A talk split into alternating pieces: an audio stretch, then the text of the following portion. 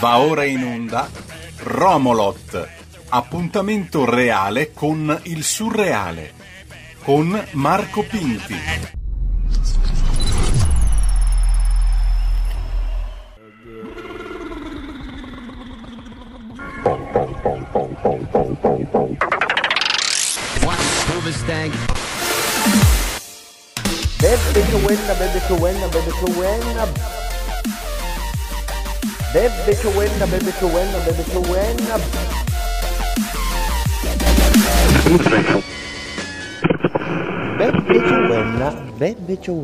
Bebbe Ciowenna. Buon pomeriggio, amici di Bebbe Ciowenna. Benvenuti nella nostra trasmissione non trasmissione di una radio che è una radio, ma mi piacerebbe tornasse, come in un certo suo periodo, essere quasi una non radio, e di quel periodo surreale sopravvive questo scampolo di palinsesto. Sì, perché questa è una radio che ha una lunga storia, ha cambiato nomi, per carità, succede anche ai fiumi qualche volta, fin lì si chiama così, poi dopo c'è l'affluente, poi succede più alle vie, Non so se mi è mai successo, uno in via Verdi, poi non ha cambiato direzione, sempre dritta, ma a un certo punto viene data a via Melville. Se l'aspetta mica uno, invece succede così. Cari miei, benvenuti Romolot. E è una trasmissione, sì lo è, perché se tutto ciò che esce da un apparecchio radiofonico o da un podcast radiofonico è una trasmissione radiofonica, per sillogismo anche questa è una trasmissione radiofonica. Forse è l'intenzione a farne una trasmissione, sicuramente fa la rima, e questo non l'avevo ancora detto prima. Ragazzi, pronto per il freestyle? Cioè, se tu hai l'intenzione di fare una, non voglio farne un'altra di rima, dai, di fare non voglio usare una parola inglese, e vabbè, allora stiamo zitti, perché l'unico modo per dire che la cosa emessa dalla radio è quella parola che non vuoi dire perché fa rima con intenzione. Vabbè, allora non la diciamo. Possibile che non c'è un'altra parola, c'è solo quella. Cioè, dalla radio è una quella. Un audio spettacolo, toh! Il bello della lingua italiana è che è componibile. Almeno io la compongo quando sono in estrema difficoltà, e quindi ciò che fa un audio spettacolo è l'intenzione di farlo, basta l'intenzione, e l'intenzione c'è tutta qui a Romolot. Benvenuti, trasmissione che cerca di anche essere un respiro nel palinsesto, perché come ben sanno gli ascoltatori affezionati della nostra Radio Libertà, il palinsesto è fitto come una faggeta, ma fitto. Sottobosco è abbastanza pulito nelle faggete, e così anche il nostro palinsesto, insomma, generalmente si stacca da un argomento all'altro, da un conduttore all'altro, da un ospite all'altro. Ecco, in mezzo c'è questo sentierino, ma insomma, viene da lontano, sentiero che ci si mette 7 anni a farlo tutto per ora, e va avanti, che si chiama Romolot, e il segnavia è il nome e il cognome che sto per dirvi, che poi sono il mio nome e il mio cognome, il Marco Pinti. Buona giornata a tutti.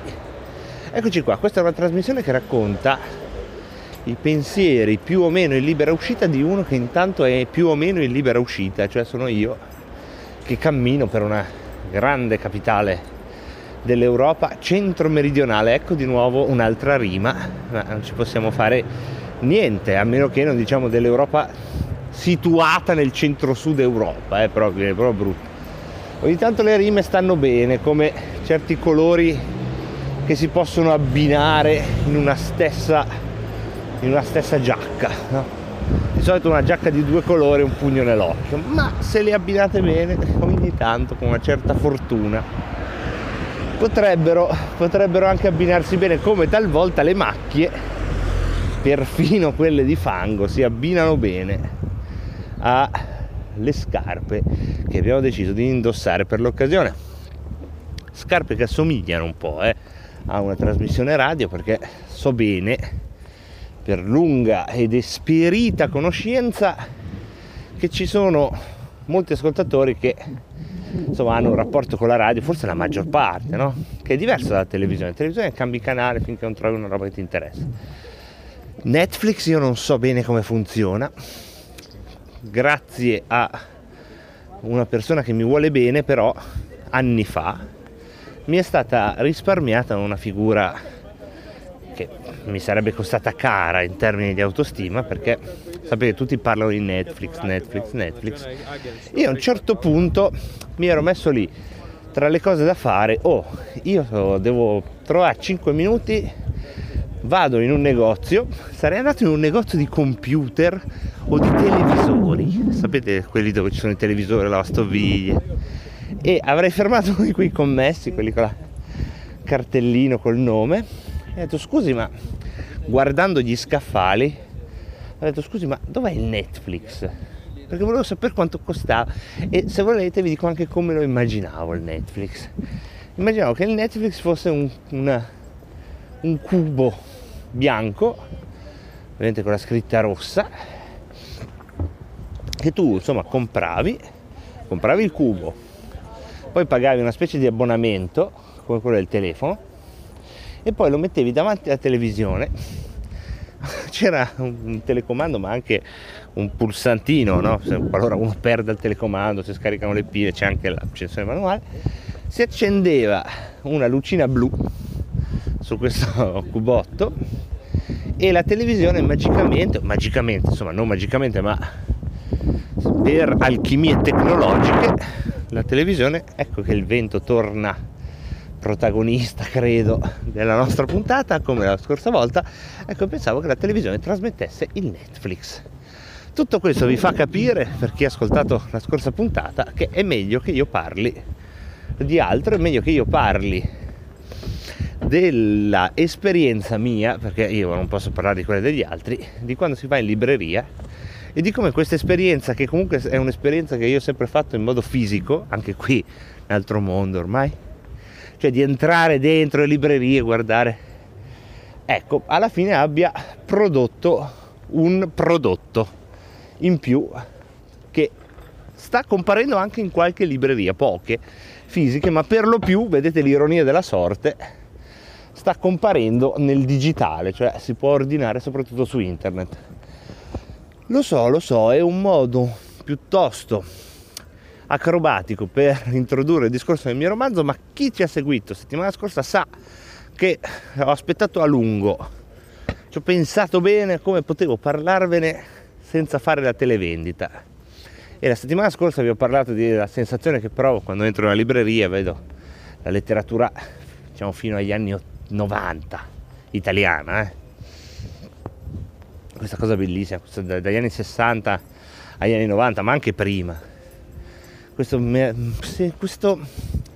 rivolgersi a un lettore che si vede, il lettore immaginato intelligente, intelligentissimo, cioè voi aprite un libro di Oriana Fallacci, di Pasolini, ma anche di Pinkett, per andare agli anni 90, di Lucarelli, ecco, e sentite che da parte dell'autore c'è nei vostri confronti un'aspettativa di intelligenza, che è un onore, no? Da lettore, quando tu apri e vedi che quello lì che ha scritto ti tratta con quella stima, quel rispetto lì, dicendo oh, quello che ho davanti è uno intelligente, cosa a cui non siamo più abituati, ma adesso qua non voglio fare, questi sono quegli strapiombi della conversazione da evitare, no? Quella frana per dire non siamo più abituati, ci trattano come dei deficienti, sì, va bene, ok, andiamo avanti. Proprio per questo andiamo avanti e non ci lamentiamo. Abbiamo parlato anche di come, andando sempre in questa libreria, bisogna superare con le chiappe strette, per quanto mi riguarda, e scuotendo la testa da vero e sincero liberale, i lunghi scaffali dei polizieschi, che in Italia sono tantissimi, ci sono più commissari marescialli nella letteratura quanti ce ne sono, credo, nell'immaginazione dei bambini che dicono da grande voglio fare il poliziotto. C'è sempre questa roba. E poi, per non parlare dei serial killer, scusate, ma dobbiamo attraversare e non riesco a non fermarmi un attimo. Quello che le impala mettendole sui cancelli delle inferriate dei conventi, quello che le avvolge nel cellophane e le scioglie nell'olio delle patate fritte. Mamma mia, no, grazie. Fuori. Intanto abbiamo musica in sottofondo, molto in sottofondo. Intanto in diretta dagli occhi. Volante dei carabinieri ferma, un fiume che scorre come l'esatta misura con cui bisogna dividere le cose, in questo caso una capitale dell'Europa centro-meridionale, un castello tondeggiante che prima era stato un tumulo funebre per un imperatore, poi è diventato un castello che ha difeso un pontefice dall'assalto dei lanzichenecchi. Grazie ai nostri occhi, oggi in versione super quark, ridiamo la linea alla favela e torniamo nella nostra ipotetica libreria. Ecco, adesso devo fare una cosa, devo stare molto attento perché devo parlare di un sentimento che ho provato e che è stato determinante per scrivere il romanzo che ho scritto, ma devo riuscire a farlo senza, ma davvero lo voglio fare, non per paraculismo, cioè davvero non voglio parlare male degli altri, voglio dirvi quello che c'è e quello che manca e che mi ha portato a scrivere. Ecco, quello che c'è nella letteratura italiana contemporanea è una cosa che ad alcuni dà fastidio, a me piace moltissimo, ed è l'abbondanza. L'abbondanza. Andate a Milano, c'è la Eupli, anche senza comprare niente, entrate, fatevi 3 piani a piedi, pieni di libri dappertutto. L'abbondanza, la foresta tropicale dell'immaginazione, del desiderio di lasciare la traccia di qualcosa, una meraviglia. So che questi, ci sono alcuni che non ha torto dal loro punto di vista, anche perché questi tipi qua mai dagli torto, che poi ti... quindi non ha torto, diciamo precauzionalmente, questa abbondanza la vivo male. Quelli che dicono ci sono troppi libri, tutti scrivono un libro, sì vabbè che male c'è, se è la mia risposta. Ecco, prima cosa quindi è l'abbondanza della letteratura contemporanea, questo è un fatto, ve l'ho messo lì per onestà, ma il sentimento è un altro. Il sentimento è quando tu passi le quarte di copertina, no? Letteratura italiana contemporanea, e 8 volte su 10 c'è sempre un microcosmo, una famiglia che si ritrova o che si rompe, lui ama lei ma poi arriva la collega e allora lui comincia a dire ma forse questa qui la guardo negli occhi, ci casco dentro, non devo scappare come quella volta, va bene. E poi c'è l'altro che dice ritrovo il diario di mio nonno che ha vissuto gli anni 70. Sempre microcosmi, sempre i colleghi, sempre microcosmi. E a me questa cosa la devo dire piano, perché davvero non voglio criticare, perché poi c'è dentro ognuno di questi microcosmi c'è una fatica bizantina di chi ha scelto gli aggettivi, di chi si è scavato dentro facendosi probabilmente anche del male per restituirci quel rettangolo lì con quelle pagine lì. Quindi no, davvero quello che però mi inquieta è un pensiero che ho beccato proprio una volta e ho pensato, parlando di me in terza persona, non per megalomania, ma perché mi piace intrattenermi in conversazioni con me stesso, ho detto Pinti, ma ti sei reso conto che se ci fosse il fascismo in Italia, proprio il fascismo, cioè una dittatura con la censura e tutto, nessun romanzo sarebbe censurato di questi, andrebbero bene tutti, cioè non ce n'è uno che provoca, che devo stare attento, non ce n'è nessuno che lambisce delle contraddizioni su, diciamo, il modo più socialmente educato di parlare di alcuni argomenti e di altri no. Ecco, Lo so, l'ho fatta un po' articolata, però il rischio era di farvela breve e raccontarvela male. Sarebbe stato molto più efficace, no?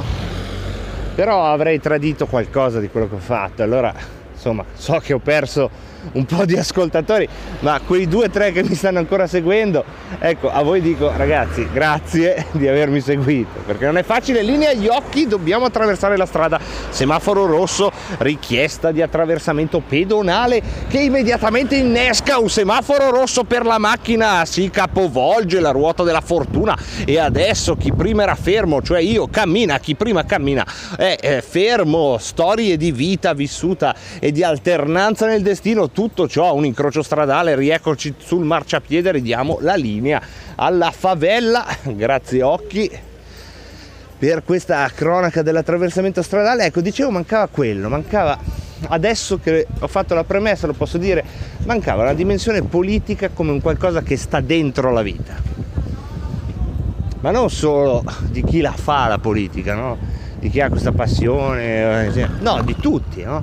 E qui ancora vedete come devo stare attento a non cadere nella banalità di quelle frasi fatte che sono vere ma non suonano vere. Attenzione, linea agli occhi, sì, va bene, linea agli occhi, attraversamento pedonale illegale con il rosso davanti alla volante della polizia, ma noi siamo dei veri punk, dei veri ribelli, ed eccoci qua che attraversiamo anche quando diventa verde alla fine, legalizzando sanatoria del nostro attraversamento pedonale. Ridiamo la voce per l'appunto alla favela.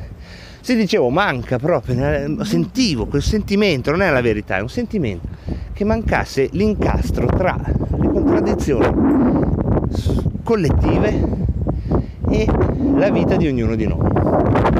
Poi a ripensarci, no? Questa cosa forse fino al 2019 era anche abbastanza vera, perché fino al 2019 vivere una vita in cui non si incontrava nessuna contraddizione politica nella propria giornata in effetti era abbastanza vero.